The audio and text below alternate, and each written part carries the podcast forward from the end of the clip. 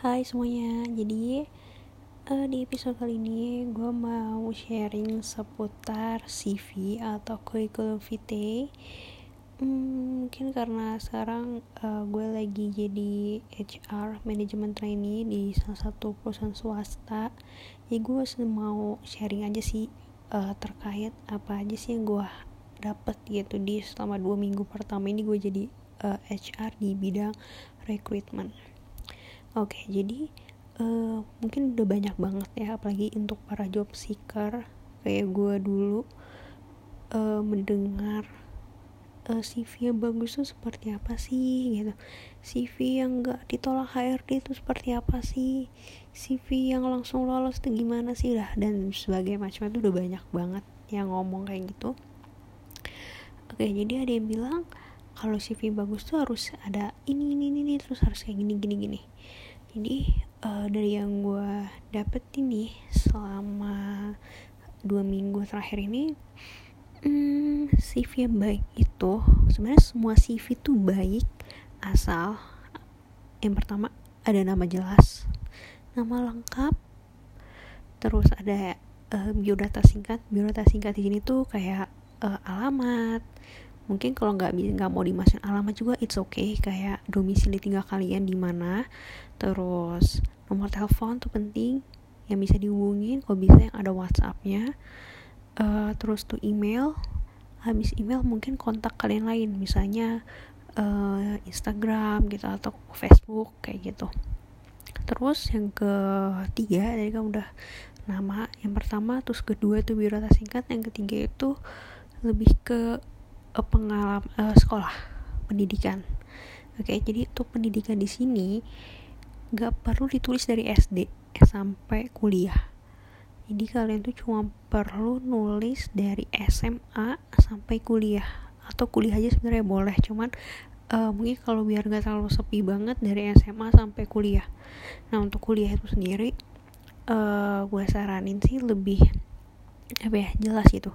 Misalnya kalian kuliah di mana tahun berapa sampai tahun berapa terus jurusannya apa IPK-nya berapa.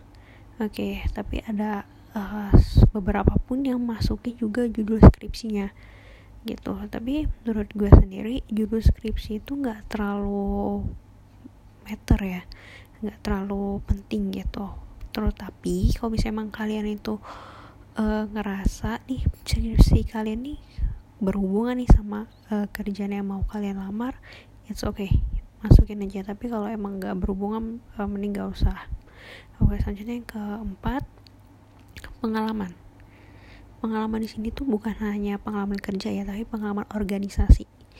Dan uh, kalau kalian mau masukin pengalaman organisasi pastiin job desknya juga ditulis. Jadi kita nih bisa tahu nih job desk kalian tuh apa aja sih sama jadi kepanitiaan itu oke? Okay? nah tapi memang ada beberapa HRD yang mereka tuh tidak terlalu mempermasalahkan kepanitiaan atau organisasi gitu.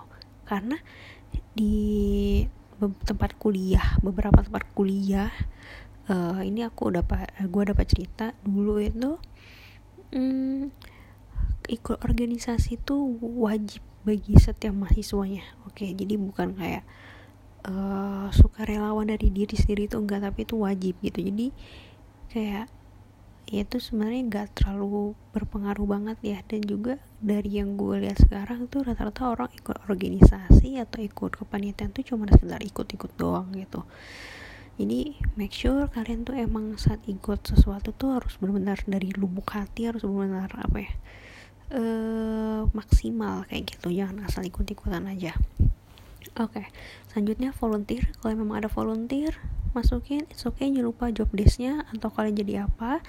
Terus organisasi luar kampus dalam kampus sama aja kayak tadi atau misalnya kalian ada pengalaman intern magang atau sebelumnya emang kalian udah pernah kerja masukin itu akan lebih bagus. Dan juga jangan lupa job desk harus dimasukin dan posisi sebagai apa dan uh, berapa lama.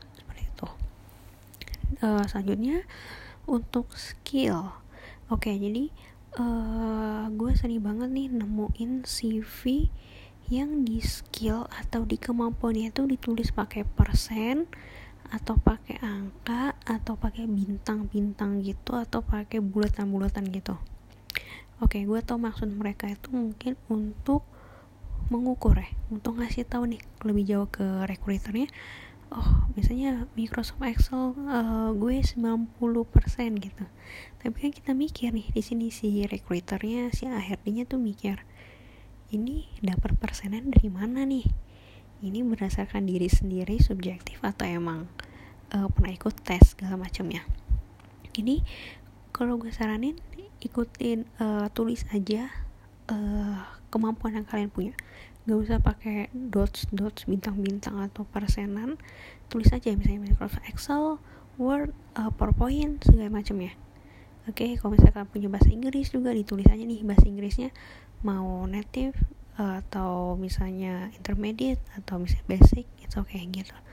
Nah malah gue lebih saranin tuh ditulis dengan tingkatan seperti itu ya. Lebih kayak uh, basic terus intermediate atau native kayak gitu itu lebih apa ya kita mungkin lebih punya gambaran sedikit gitu kan dibandingin harus pakai persenan ataupun kayak bintang-bintang gitu. Oke selanjutnya uh, mungkin lebih ke sertifikasi ya lebih sertifikasi misalnya kalian pernah ikut pelatihan pernah ikut uh, workshop dan ikut kursus di bidang tertentu yang memang sesuai dengan pengalaman kerja kalian tuh boleh banget dimasukin. Tujuannya apa? Uh, ini sebenarnya lebih untuk ngasih tahu nih ke kalian nih apa ya memang uh, pelatihan yang kalian ikutin tuh mendukung skill yang kalian tulis seperti itu jadi lebih ke apa ya mendukung aja sih sebenarnya. Lebih kayak hmm, memastikan lagi dan mempertegas gitu skill yang kalian tulis. Nah, jadi uh, mungkin ini terakhir. Uh, kalau misalnya kalian mau nulisin kan bisa ada tuh kalau kita buat di CV suka ada uh, paragraf sedikit tentang diri kita itu sebenarnya boleh aja kalian masukin tapi sebisa mungkin uh, jangan yang biasa-biasa aja gitu. Jangan kayak saya lulusan ini saya punya ini ini ini gitu kan. Tapi lebih apa ya lebih pitchingnya itu lebih dimaksimalin seperti itu. Sebenarnya banyak sih udah contoh-contohnya kayak gimana sih buat pitching yang bagus di CV oke terus kalau misalnya emang bisa dimasukin foto masukin foto. Dan untuk fotonya sendiri tuh usahain emang muka kalian tuh terlihat apa ya profesional gitu. Masukin foto yang memang gak perlu pas foto sih. Sebenarnya foto apa aja bisa. Tapi usahakan kalian di situ terlihat profesional dan kalian terlihat uh, apa ya mature gitu. Dan usahakan tuh juga foto terbaru ya bukan foto yang diambilnya waktu awal masuk kuliah kayak gitu. Oke okay, itu jadi CV-nya terus gue mau ngasih tahu soal ngirim CV jadi uh, saat kalian ngirim CV ke HRD atau ke recruiter usahain body email subject itu nggak boleh kosong. Sebenarnya kalau untuk body email tuh yang penting kalian ngasih tahu tuh intention kalian atau misalnya tujuan kalian ngirim CV ini tuh apa kayak gitu aja nih jangan kayak kirim kirim aja gitu. Kita juga kan bingung ya sebagai recruiter atau sebagai HR gitu. Nah misalnya kalian udah tulis nih uh, subjek body mail kepada bla bla bla bla tujuan um, saya ini ini ini ini terima kasih. CV-nya dikirim dalam bentuk PDF kalau memang bisa ukurannya dikecilin dikecilin dan jangan pernah ngirim lewat zip uh, bukan dalam, uh, dalam bentuk zip atau rar karena gue pernah tuh nemuin kandidat yang ngirim CV ya emang nggak cuma CV sih isinya banyak gitu. Dan di zip eh di rar sama dia. Maksud uh, apa ya? Karena maksud gue di sini tuh kalau misalnya uh, recruiter ataupun uh, eh, HR lagi nge-screening CV kalian tuh pengen kan cepet ya.